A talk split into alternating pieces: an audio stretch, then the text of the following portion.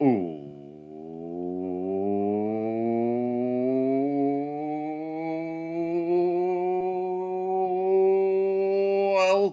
into the DNVR Rockies podcast brought to you by Strava Craft Coffee.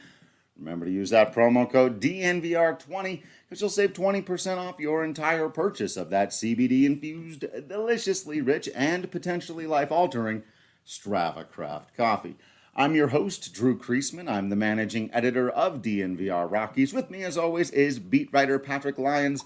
And on this show, we have got some fun stuff for you. There's been demand, Patrick, an outcry, a it, just really an insistence that there be a return of the Nostars. And so we're going to do a little bit of that, but actually with a purpose. We figured out a way to sort of combine two ideas, some of the retro Rocky stuff we've been talking about this off season, and we're going to dive deep into a couple of pitchers who need a little better understanding of their careers, I think, in Jeff Francis and Pedro Astacio. So we'll also get to watch a simulated duel between the two of them in just a minute. That'll be fun. But before we do that, Patrick, we must discuss something that I wrote and published on the DNVR.com this week for subscribers. Hopefully, you had a chance to read it. That actually ties into this whole conversation about the narrative surrounding Colorado Rockies pitchers and the language that we use. Everybody, from the fans and the media to the Rockies themselves on down, and trying to evolve that language so that our conversation about Rockies pitching actually makes sense and matches up with well, reality. We had talked after one of our podcasts this week this idea that you know the Rockies have long been a pitching first team, but it's not. It hasn't been an obvious thing. Typically, when we we think about pitching first teams, you can just you just look at the the starting rotation, and just by looking at the names, even if it is you know maybe some older guys at the end of their career uh, or some young younger prospects you go wow this team has incredibly strong pitching they clearly have an ace uh, in the game and they've got a couple other guys they got three or four guys that are number twos in a lot of rotations and it's very clear that that's the case when you think about pitching first and yet the rockies have virtually none of that just on the face of it just by looking at the names for better or worse, and we'll get into why that is, you don't see those names and go, oh my gosh. Now, maybe some guys at the tail end of their career, and you go, Jamie Moyer, hey, that's a name. Is this a pitching first team?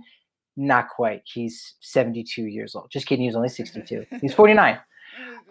You got Mike Hampton, you got Denny Neagle. You go, okay, this should be a pitching first team. Didn't actually happen you could definitely say that that's the case now and i think probably for the first time it really makes sense which is which is why i think you did a really nice job kind of bringing this conversation to the forefront because i, I think people can can buy into it more now um, so yeah then the names it might not line up but when you take that deeper dive which we've been doing all off season uh, you more so than me looking at the numbers and saying actually you know what? When you uh, if if you have a degree in calculus or you have a math if you're if you're a mathematics major it makes a lot of sense why the rockies are a pitching first team. And that's also part of the reason why you know you got some pushback on this. Is like wait what? The team with the blake street bombers not you know the pearl street pitchers or something like that? No no. But I, I think I think we have enough really good baseball fans in this market and across the game that can go and look and go, you know what? Rockies pitching has been a lot better than people give him credit for. The hitting hasn't been nearly as good as people. Not going to say that they don't remember, but again, if if you know, there's there's guys who roll out of bed or hitting 30 home runs pre-humidor, that, that cheapens it a little bit. So I think when you when you look at all of those things together, it makes a, a very compelling argument that like, yeah, no, the Rockies are a pitching first team. Yeah, you know, it's funny you mentioned the the pushback because I did, you know, the poll quote that we sent out there on tweet with it uh, on the Twitter sphere uh, was, you know, all about that how the Rockies had to convince first themselves and then the media and then their fans that they've always been a pitching first team and that they need to be. And within 10 minutes of that going out, two media members, love them both, good friends, uh, but both their immediate reaction to it and look, if there was, if their immediate reaction to it wasn't to sort of cringe and roll their eyes a little bit, then there wouldn't have been a point in writing the article. I know that this battle exists, that this is an uphill battle to climb. That's why I wrote about it. If if I didn't think I was going to get some of that reaction, then there wouldn't have been something to discuss, right? That's the very thing is it's just how the team is thought of. It is just so counterintuitive to talk about them as a pitching first team.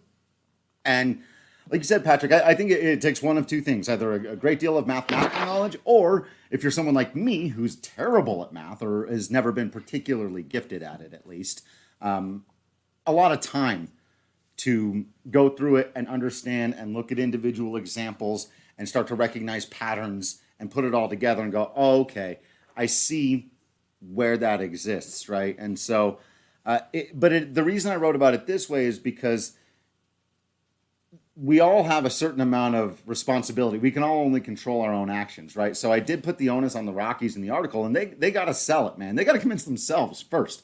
They have to actually buy in and build like they know who and what they are. But uh, you know, when they come out to the media and they go, well, you know, we feel like our guys, you know, some of our pitchers don't really get enough credit. Like that's not cutting it, man. You got to come out and say no. They're wrong about our pitchers, eh, all of them, forever. like you, you got to come out stronger than that and sell to your fans and like make people understand why Jon Gray isn't some big gigantic disappointment. Like when was the last time you really heard? You know, you'll hear Bud Black talk about after games here and there. Or, you know, he'll he'll explain. But when was the last time you really heard somebody in, you know, the brain trust, if we can use that word for the Colorado Rockies, just come out and say, actually, when you look at numbers that smart people understand, Jon Gray is extremely valuable to our team. And it's important to us that our fans understand that. It doesn't seem to me that it that part is there either. But the media plays their own role in it too. Like the facts have to win out at the end of the day. Yeah, according to Greg Maddux and Tom Glavine, chicks dig the long ball. Well, it, yeah. it, it, maybe, maybe we need to have our own campaign. Chicks dig the long ball. Baseball fans dig pitching duels, and I think that's something that again, you go and and the duels look different. That's another disadvantage the Rockies have. Is a pitcher's duel is you know maybe is six innings, two earned runs. That's like that's rarefied air for a, a pitcher at Coors Field. So immediately, that's not going to get a lot of attention for a guy who that that that averages out to a three ERA even for going six innings and giving up two earned runs. And yet, that is that's pretty spectacular. Uh, and we know and we know that there's a humidor there. So home runs are, are down. They're still really high. They're, the Rockies are still, you know, in the top five. Uh, I think there, there's a couple, there might have been a down year where they were, you know, still in the top 10, but it's still a, a hitter's ballpark in a lot of ways. And with the outfield being as large as it is, okay, home runs are down.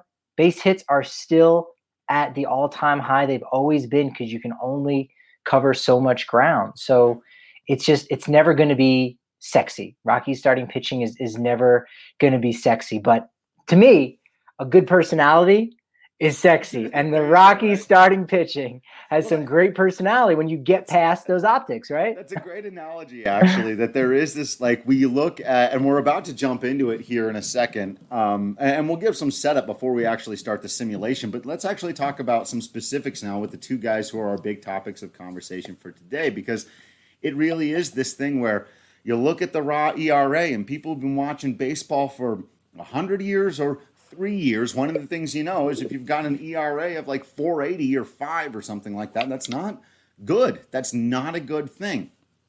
What I, where I think my, my frustration comes from is we seem to have gotten people past a similar intuition, which is that being a 300 hitter means you're a good hitter. I think most baseball fans now recognize that's probably not necessarily true. And if you play at Coors Field, it's definitely not necessarily true, right? People have adjusted the offense in their minds, but they haven't gotten past just that ugly looking raw ERA, man. And we're going to run through some of these other statistics that show for it. Um, because I think the better argument is to be made here. Let's start with Pedro Astacio. Um, who was uh, he came out of the Dodgers system actually. Spent the first several years of his career with the Los Angeles Dodgers from age 23 to 27. Uh, came to the Rockies at age 28. Uh, but again, to, to sort of drive home the point that I'm talking about, his ERA is just let's start in uh, at age 24 in LA. His ERA year by year 357, 429, 424, 344, and then 414 with the Dodgers. And like, those are pretty solid to pretty good numbers, right? And then he comes to Colorado 425, 623, 504, 527, 509. And you're like, oh, he's a much worse pitcher now, right? Like anyone who's ever watched baseball before would be like, oh, that guy got much worse. But when you look at his ERA plus, which is a stat that did not exist when Pedro Astacio was pitching, you can see that he's actually, according to the stat, doing just as well, if not better, some of these years in Colorado, where the raw ERA may be higher, but he's pitching so many innings. He's doing it in a tougher environment. And so he still comes out as a 115 one year, a 125 another year. Uh, his ERA plus numbers, if you go by in Colorado, 122, then 83 had a real bad down year. 115, 110, 103, and then a 97. Like that's remarkable consistency. Mm-hmm. And the worst year was just barely at it's barely below it's at league average. If you're a 97, you were a league average pitcher that year. And so it's like, man, those raw ERAs would tell you he was bad and probably told the Rockies he was bad and they, and they got rid of him. But We've, how many times this week or this this offseason have we said, would you take a guy that gets anywhere from a 97 to a 125 ERA plus? And that's exactly who Pedro Astacio was his time in Colorado. For sure. You know, he being acquired in in 97 mid-season, he was kind of on a down year. I mean, was in was in the prime of his career in his age uh, 28 season, but you know, was had disappointed basically based off of what, what the Dodgers were expecting. And you know, ERA plus I, I, do like a lot better for pitchers, especially you know comparing you know, what they're doing uh, at Coors Field or at least pitching with the Rockies. Uh, if if if anyone's listening and is in, interested in, in wins above replacement, which we know is uh, you know again it's another metric just to kind of try to qualify things. I think it I think it paints a similar picture where you go okay in 97 with the Dodgers in 24 starts across 26 games. He had a 410 ERA. Okay. Then he pitched with Colorado, had a 425 ERA, 425 ERA, slightly worse. But that was in only seven starts. So, in a quarter of the amount of starts, he was slightly worse if you just look at ERA. But if you look at wins above replacement, it's 1.7 with the Dodgers and 1.4 with the Rockies. So in a quarter of the amount of the time, he matched what he did with a worse ERA, which right. again is why you know some of these raw statistics and why you know having having that master's degree in in, in baseball mathematics can be helpful because we we can all I, I shout out to my uncle Tom who you know is a huge baseball fan. And you know he uh, I, I, tried to get him into sabermetrics tried to get him into looking deeper because anybody can can look at the league leaders and say these guys are friggin' good. Right. Well what about the rest of the guys? What about the guys who haven't gotten that opportunity yet? What about those guys who are maybe you know they they got some bad luck right you look at their batting average for balls in play their BABIP and just go man you know what the defense maybe got a little bit of lucky or uh, the the pitching uh, play to to some of his weaknesses in some ways, and he probably should have gotten a couple more hits here or there. Would have brought his average up. Would have changed a whole bunch of other things, a couple more RBI here and there. And it's the guys in the middle, right? You can you can tell who stinks. You can tell who stinks and go, right. but maybe, but maybe yeah. you could dream that they could contribute. But you can tell who stinks. You can tell who the superstars are, and it's every it's the other 80% of players in the middle that we don't know about. And we have to use these kind of statistics to look, particularly for Rockies players, um, specifically the pitchers, because they've just gotten so underappreciated. And especially got a guy like Pedro Astacio, who, you know, pre-Humidor or right around that time when that that switch over came, right. just was just overlooked in in so many ways and was he he was a guy that when I looked at the numbers when we were doing our our null stars draft was like, I want him so bad, and I would have him as my ace. But in, in thinking about winning the competition, the fan vote, if you will, I, I had to slide him down a little bit. So I was jealous when you took him. And and for anyone too who's just tuning into this, um, Drew and I, Drew had a fantastic idea. Said, "Hey, we all we could do a fantasy team and select the best players." Well, there's 27 different guys who've made the All Star team as a member of the Rockies. Let's wipe those guys away. Now, the next tier of players who were pretty darn good, maybe even should have been an All Star. Some guys were Rookie of the Year, uh, Cy Young Award votes, MVP votes. Let's just draft those guys, and so that's what we're going to be doing here in a little bit. Drew's guys versus my guys, and it was it was real easy to pick pitchers because they're all out there. Haven't been too many. Only Ubaldo's the only starting pitcher to ever make it. Brian Fuentes, Greg Holland, Wade Davis. I think I, I think I got it covered. Mike Hampton, five, five guys. I think it's it. I think that's right. Yeah. So yes, that's right. As I switch over from my Strava Craft coffee to my Breck Brew, ah, still on that juice drop.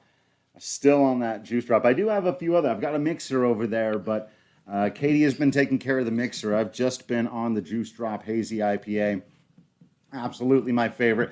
The Strawberry Sky is still one of the best sweety, kind of fruity but not too fruity beers that you can have. Uh, so we get to now toast our Breck brews to a lot of those kinds of players you were talking about there who get lost throughout history or maybe people don't remember as you know being super amazing because they were never all stars but some of them certainly weren't all stars for the rockies some of these guys were all stars actually. But um, yeah, we're going to go ahead and start that up as we begin our conversation about Jeff Francis as well. So as Patrick said, uh, you know, if you're here with us on the live, we are doing it at a slightly different time right now. Remember, most of the time, Monday through Friday at 4:05 on Facebook and Periscope, and then on Wednesdays it's also on YouTube. And you know, we were do we've been doing and, and we'll continue to do that home run derby thing, uh, the courtesy of MLB the Show simulating some of that as we did that draft. And now, because some people did ask for it, but we're not just going to call the game here. We're going to continue to talk about Astacio and Francis and some of the guys in the game and remember their history, but we're going to put on a little five inning simulation with quick counts on. So, those of you that are watching it, if you're wondering why it's going so fast, they're jumping ahead. We're purposely trying to make sure this doesn't take up too much of your time. They'll let us know if you enjoy it. A little bit a Jeff Francis versus Pedro Astacio uh, for you here. V- very, very excited to see. And then also our Nostars lineup, as Patrick said, that we uh, drafted uh, about a week or two ago now. So, yeah. We're, we're essentially on the eve of our normal podcast at, at right. 405, which is where most people will go ahead and, and, and tune into us. And so we don't have our we don't have the uh, starting lineups. Do you remember what yours was off the top of your head? Oh, I took a picture of it. It's Taveras leading off here against Jeff Francis, then Kaz Matsui batting second. And I got Corey Dickerson and Mark Reynolds after that. Jeff Reed catching. I got Charlie Hayes playing third base. Mike Kingery out in right field, and then Clint Barmes playing shortstop. Yeah, that's a nice lineup. That's a nice lineup love seeing Coors Field again. But yeah, Jeff Francis is a is a guy that you know I, probably more a lot more people you know know in uh, Rockies fandom. You know, longer tenure in the World Series, 2007 World Series team, absolutely. Uh, even even garnered Cy Young Award votes. You know, that was kind of a, a factor for me where. You know, in 2007, he was he actually got a, a, at least one third place vote that I know of. So he was ninth in uh, National League Cy Young Award voting, which again, only four guys has that ever happened for, which is, you know, insane to think about. I think maybe if if someday, in fact, that this would be an interesting idea. Um, let's see, do I know anybody that's a member of the BBWAA? Hmm. Anyway, but uh, eventually, maybe maybe having awards like the Cy Young Award or Rookie of the Year go to uh, five players deep and maybe even the MVP. You know, MVP is already you know ten players, but it, you know if it goes to fifteen, again, what you'd be doing is you know giving some shine to some of those players that haven't often gotten it. And I think if you you know you had opened voting up to five players, you might have seen you know German Marquez maybe get a, a one fifth place vote. You know, sometimes those uh, final spots, you know, uh, some voters will kind of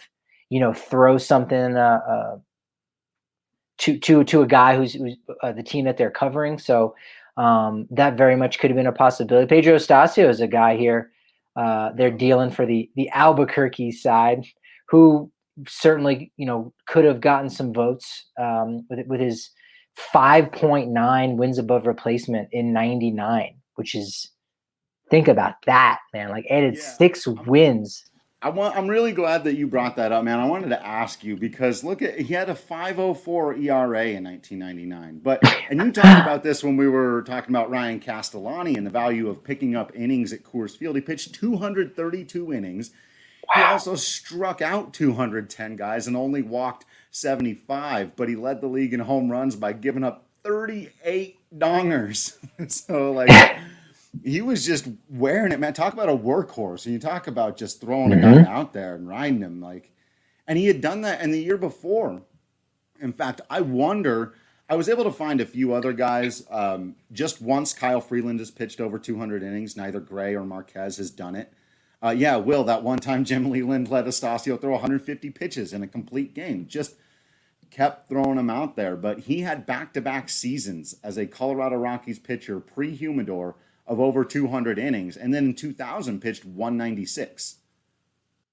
Unbelievable. Yeah, that that's one of those marks where you think about and say, all right, what's the you know, can any Rockies starting pitcher throw, you know, combined six over 600 innings over the course of 3 years and it's it's going to be so much harder. It's strange to think that in just 20 years time. Well, I guess 20 years is a long time uh, when you stop and think about it.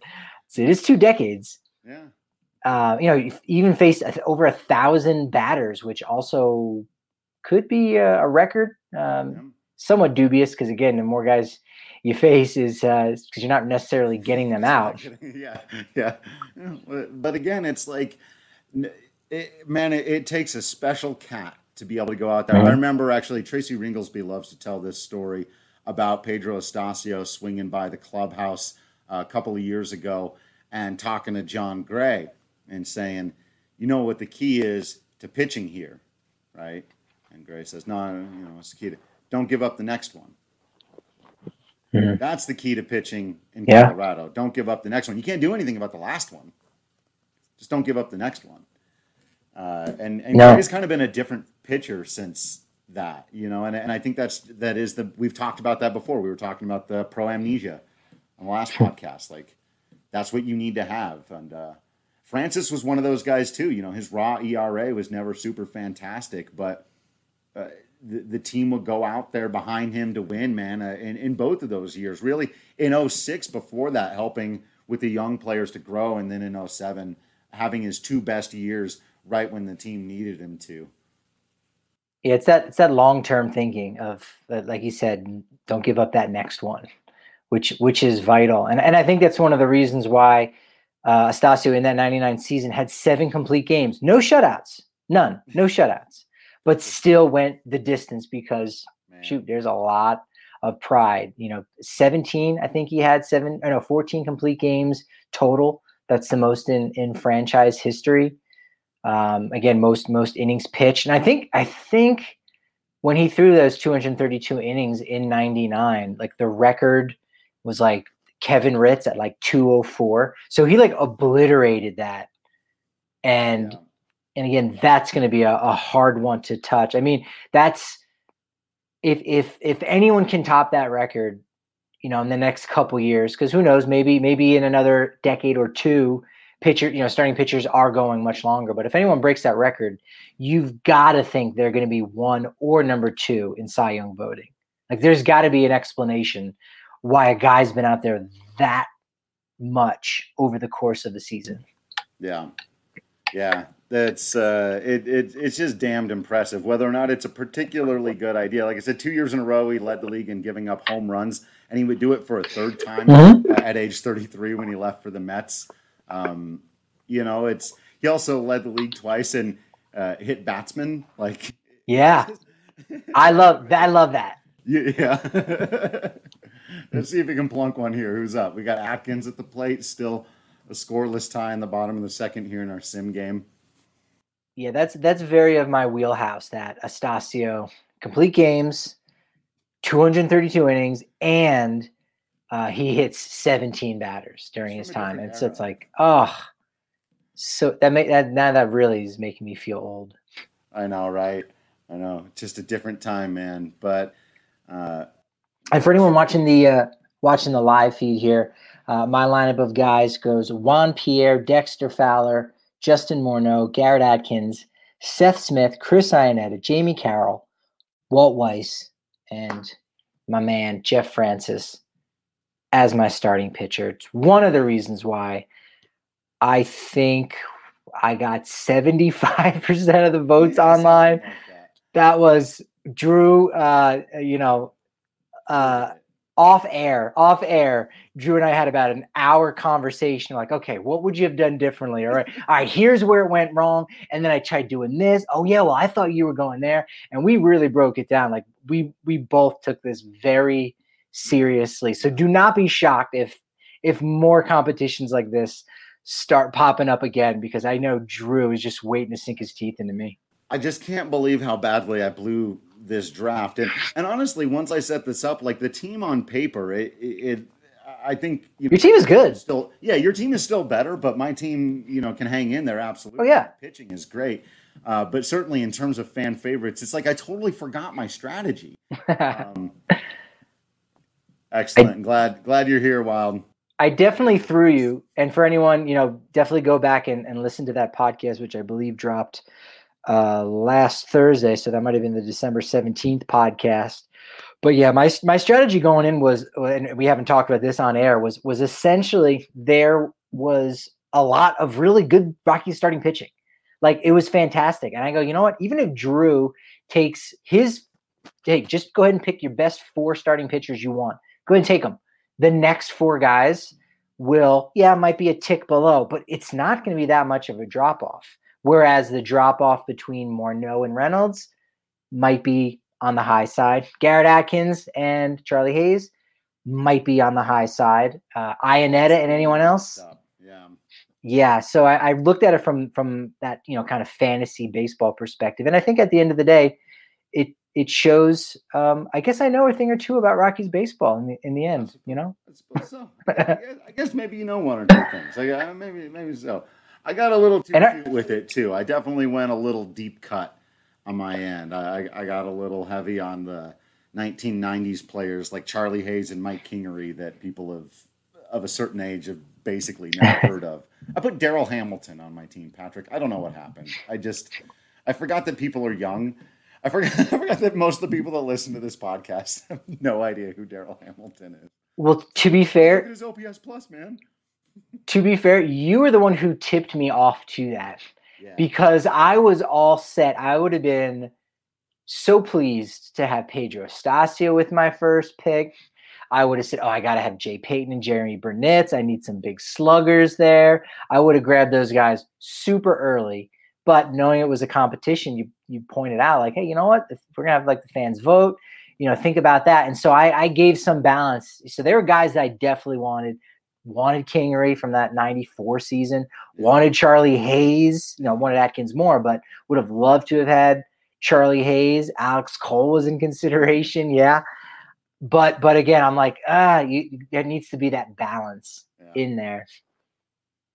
And then our guys right here, Astacio, and Francis, they're they're doing it. Both pitching shutouts here. Uh, I think we've got we've had one runner, you know, reach second base off Francis. So second base hit of the game right there was Jamie Carroll going the other way with a single. So, and that was that was another one at second base where you went with your second pick for Kaz Matsui, and to me, I, you know, Kaz Matsui way more of a of a fan favorite, but looking at the numbers, I was like, ah, oh, there's, I, I, think there might be a little bit closer than at some other position. So I was fine taking, you know, the, the second best guy, uh, which, which would have been Carroll or even having a Ryan McMahon. I would have been happy with that. I think there wasn't too much of a fall off on that.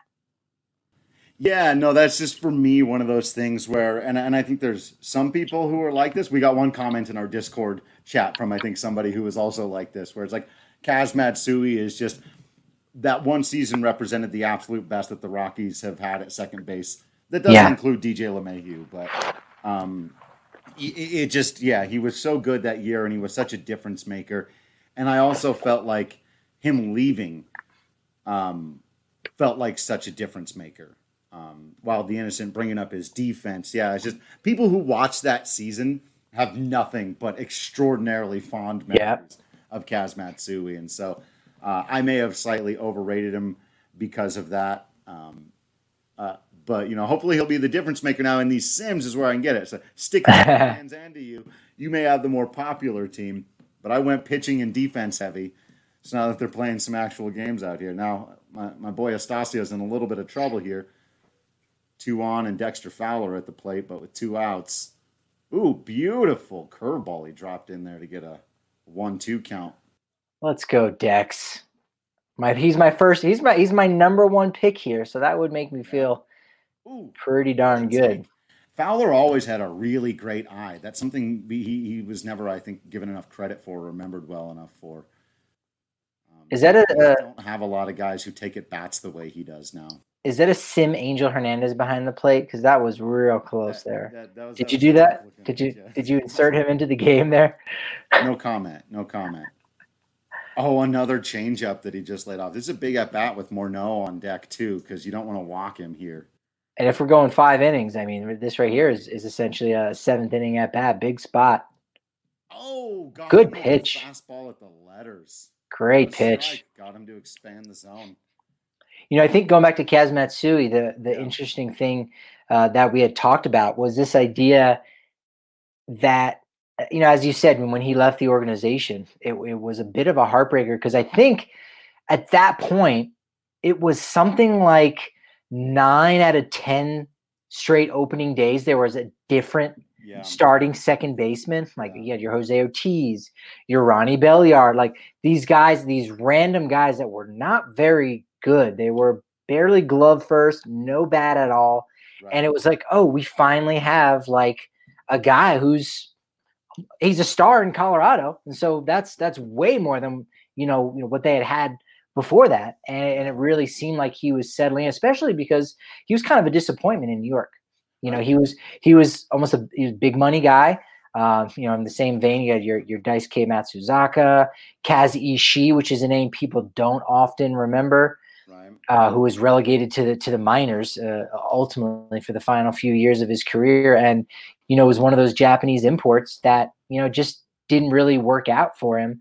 But yet he comes to Colorado and it's, you know, he kind of finds a, a home for himself. And it was uh, at just the right time too. And it and it seemed like, you know, he, he probably could have come back and and done a little bit more. So it was it was certainly a disappointment for Rockies fans when he did not.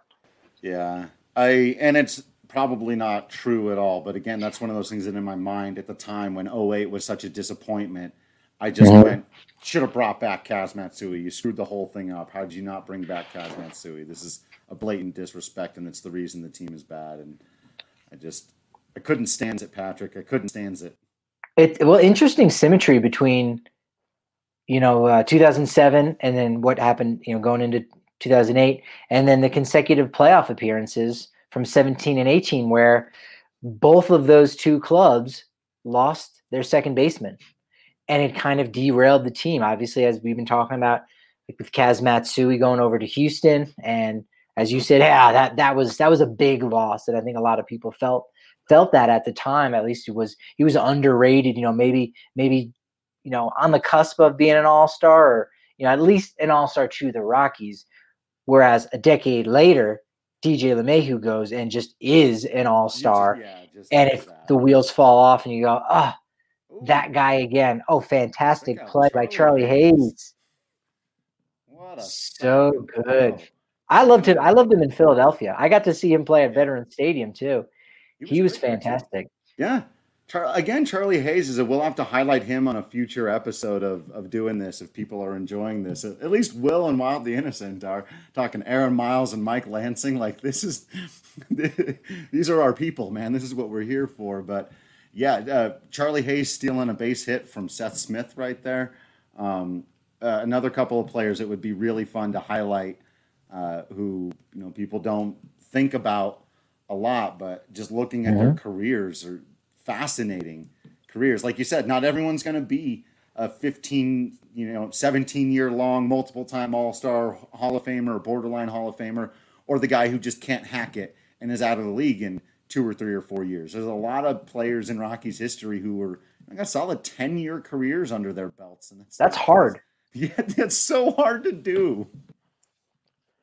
Yeah, that's incredible. Yeah, Pedro Stasio, 15 years in the game. I mean, it you have to play for 10 years to, you know, to get pension. So I mean, that's a major goal for guys is is to just stick around long enough at least to get that because that's that's life changing in, in so many ways. Yeah, reach out to us.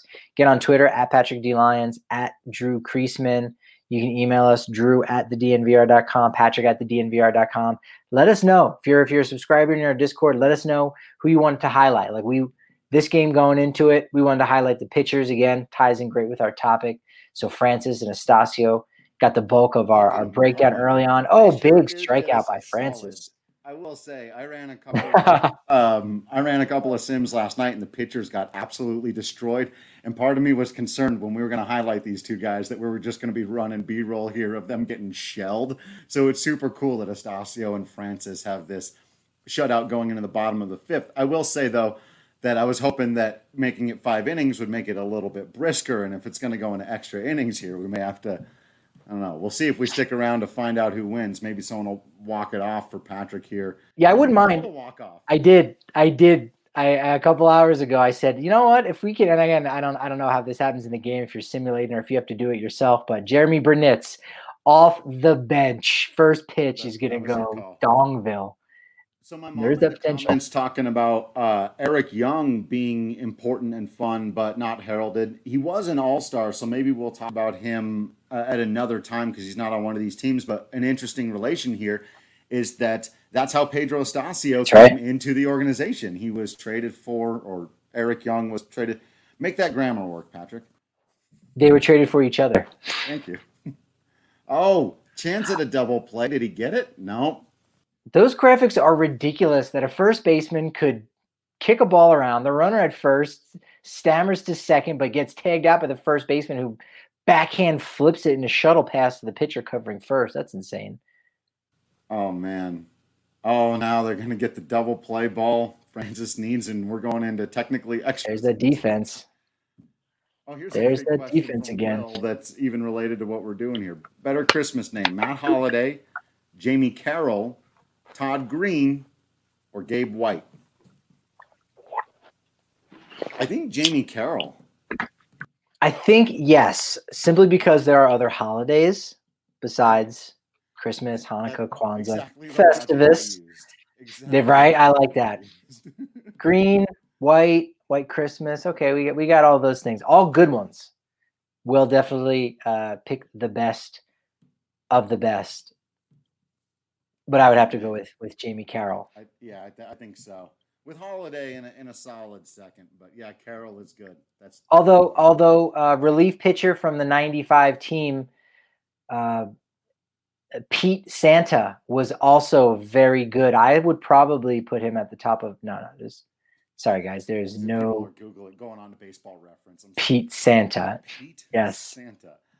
Um, a few other things about Jeff Francis, since it is going and he's still on the hill out there in the sixth. Uh, he was an original Rockies draftee. He was uh, drafted in the first round with the ninth overall pick in 2002 by the Rockies and made his debut in uh, 2004. So, you know, we've talked a lot about how in recent past they haven't rushed guys through the minors that much. It was two quick years, and Jeff Francis was pitching in the big leagues never to look back. He would be in the Rocky system all the way until 2010.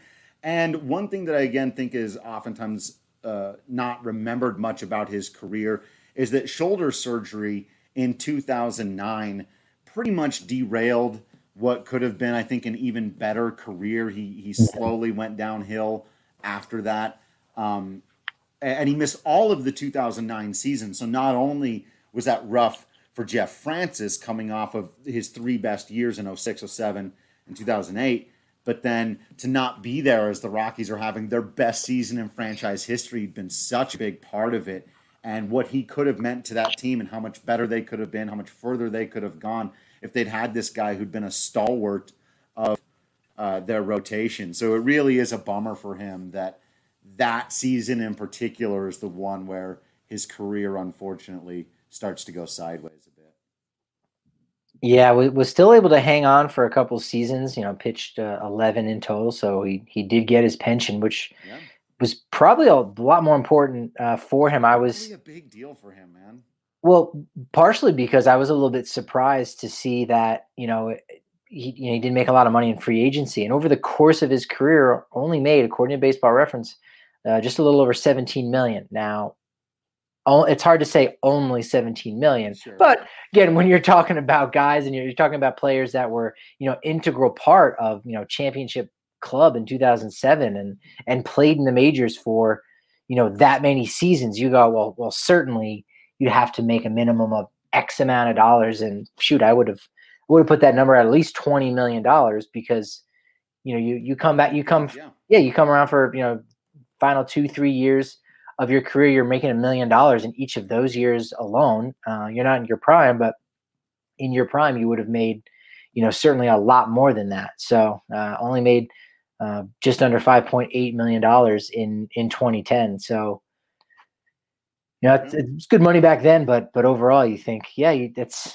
there's no guarantees. You're winning you're you're coming close to uh coming close to you know winning a world series and, and the world's uh, at your fingertips it seems like and you know before you know it your career's over and and you know how did you invest your money how, how well did you do that and yeah will uh that that is a lot of money in canadian uh I, I was going to add too when you when you mentioned about him getting drafted at high school that you know was from also from british columbia um, home of right. rockies hall of famer Larry Walker, great sliding grab there in left field. Um, and so yeah, the, the, Rockies have had a you know decent history of of Canadian ball players between you know Morneau, Walker, uh, any other Canadians that you could think of. I'm sure hmm, off the top of my head. Sure. Some of those weirdo pinch hitters, right? Is John Vander Wal Canadian? He feels like he should be. He feels like he should be. I would agree. right? if, if the Rockies acquire Brandon Nimmo, you go, well, technically, you know, it's Wyoming. It technically. Yeah. Kind of sort of fits. Yeah, you actually did remind me. Uh, there was one other note I wanted to make on both of them. We we talked about when we I can't remember when we were talking about 2007. Whenever we can, I guess. Um, but how great Francis was in those postseason games as well. Um, you know, while his career ERA and even overall ERAs, we ran through some of you know Astacio's numbers. In 2006, Francis put up a 4.16 ERA. In 2007, it was 4.22. Those are ERA plus numbers of 118 and 114. So solidly above average. But you know, a career ERA of 4.97. Again, nothing to get super excited about, but ERA plus of 93. And when he needed to be his best, he was. He was really good that year for the Rockies. He got a little bit shelled in Game One in the World Series, but he was as instrumental in as anyone in setting the tone in game one of the NLDS and game one of the NLCS, and, and he pitched fantastically in both of those. And so, uh, yeah, man, just uh, a solid cheers of the Breck Brew out there to Jeff Francis. Yeah, got got the first start too in the World Series. You know, pitch pitch game one, which was an honor, and he actually uh, became only the second Canadian to uh, to even just pitch in the World Series which again like that's that's got a lot of cachet that like that really means something to a lot of people. And and just goes to show you you know how you know how to i'm not gonna say out of nowhere jeff francis came but just again how much against the odds. It's it's hard you know can, hockey's the national sport for a reason up there in, in canada. And you know they're they've got great athletes you know every country in the world has those those special athletes. But uh, not too many of them get filtered through baseball anymore. So that's kind of a, a, cool little accomplishment in and of itself for for Francis to have done that. We need a we need a walk off homer here. I got got my guys up. Garrett Atkins, let's go here. Right. Uh, since I just gave you the numbers, Pedro Astacio's career ERA was 467 and his career ERA plus was 97. So just barely mm. below league average or right about for all those years. Oh, that's going to dump into right field. Leadoff base hit for Garrett Atkins here now in the bottom of the seventh. Like you said, someone needs to Oof. this thing off. Seth Smith at the plate. Astacio still Mr. out. Saturday night. 88 pitches. we may have to. that's, that's so he's he's he's just getting warmed up. I mean, right. shoot, at this point. Yeah, Mr. Uh, Mr. Mr. Late Night. You might have to add Mr. Christmas Eve too to that list here if if he can get something done. Whoa, I don't know if a double. Oh, that gets by the catcher. Wild pitch. Potential winning run. Oh no, Garrett Atkins didn't go anywhere. you kidding me? I was just about to say I don't think a double scores him from first base, then a wild pitch comes, and then nothing actually happens. Atkins didn't move. Again, for anyone who's listening to this on the replay on our podcast, make sure you're tuning in live every day at 4:05. This is a oh, special early edition, but that drops in. That's a base hit for Seth Smith. Two on, nobody out. Astacio still out there to face Chris Iannetta. He had an opportunity in the fifth to do something. Ooh. Six, four, three. Oh, it took the second baseman out real nice. But we got a runner on third base. Oh, it's Atkins. Can we lift him? I got Neifi Perez on the bench, man. He would have gotten the second base on that wild pitch. It would have been could have been game over right there. You're the GM. You don't get to manage the team. This is what like. You have to sit there and watch the manager make these decisions. Now I know how Billy Beane feels when, we, when I go back and watch Moneyball again. I'll be like, "Hey, I feel you, Brad Pitt. I feel you." Total Jamie, scenes, bro. Jamie Carroll, a uh, a sac fly to right field will not get it done today. You will not be the hero if you do that, but a base hit would be pretty nice. Oh, he's gonna flare one out to right field. Can Is it gonna ding in? Oh, he can't. It drops in just in front of Kingery, and wouldn't you know it? He got it done again to right field. Carroll with the how apropos on Christmas right. Eve a Christmas Carol. Oh Jamie's oh base hit to right field walks it off in extras. A Christmas Carol indeed. Wow, what were the odds? Love it. Rocky Mountain Top, play it, baby. Jeff, Fran- Jeff Francis gets player of the game and gets some glitchy Gatorade thrown on him. All right, fair enough. I think that might have been Breck Brew. I don't know. Is that uh, is that Avalanche Ale? I think that might have been a little bit of Avalanche.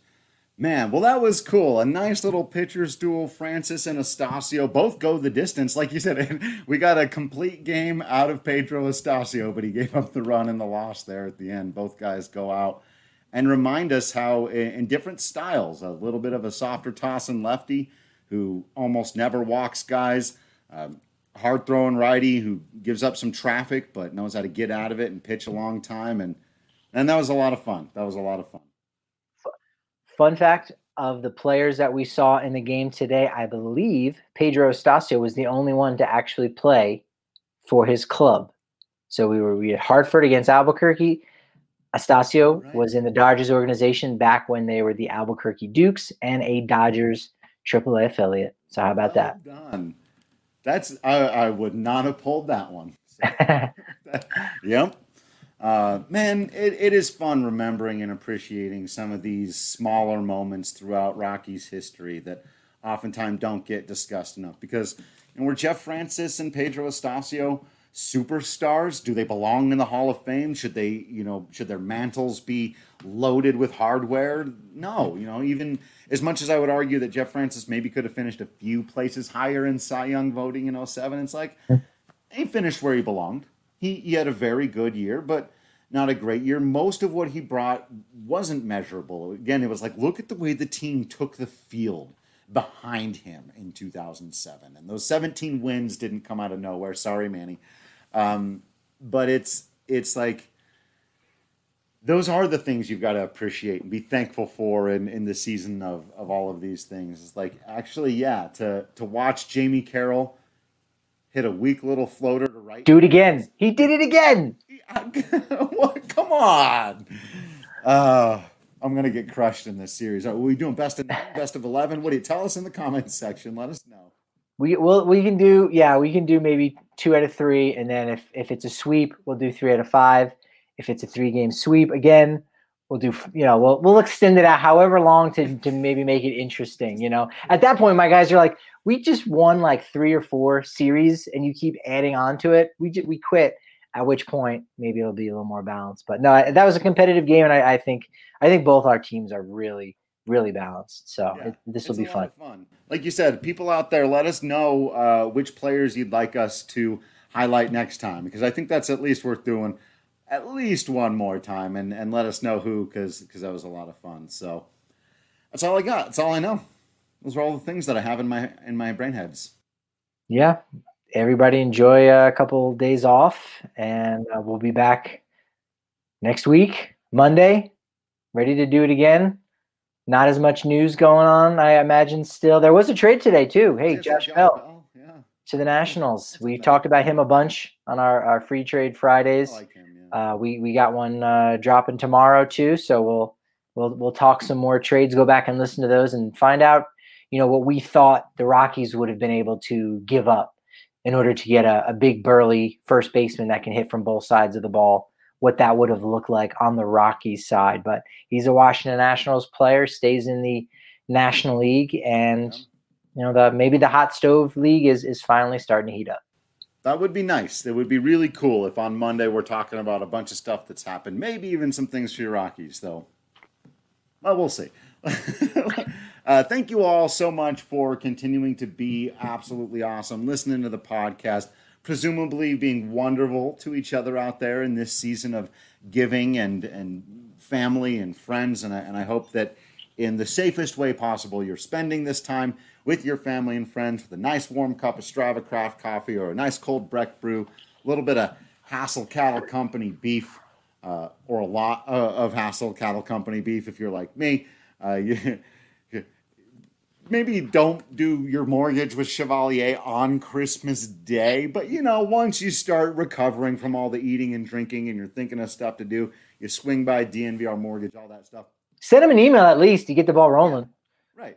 I'm saying, right? Right. We- We've been doing carpet stuff. Like you got to keep this stuff going through the time, but you you take your deep breath, you take a little time off, and we know that a lot of you out there, this podcast is a, a part of taking that deep breath in your day, and we very much appreciate you inviting us into your home or into your car, just into your ears, um, especially in uh, you know this time of the year when, well, one, there's no baseball happening, and two, uh, you know, you there's a lot of stuff that could is going on out there in the world. So that you take any part of your day to spend it with us, we are eternally grateful for that. Make sure you're subscribing to the DNVR.com so you don't miss out on any of that written content. Plus, you get hats and shirts discounts and mask discounts depending on what we're doing that week. Huge Nuggets sale going on right now. If you're a basketball fan, they got some great swag and there's some really, really cool stuff going on over there. Tough they didn't get that first one, but we'll worry about that another time. Uh, we're just going to continue to all be a part of this fun and awesome DNVR family. Thank you all for continuing to be absolutely awesome. I promise you, we will continue to be absolutely Patrick Lyons and Drew Creasman. And until next time, we will see you at the ballpark.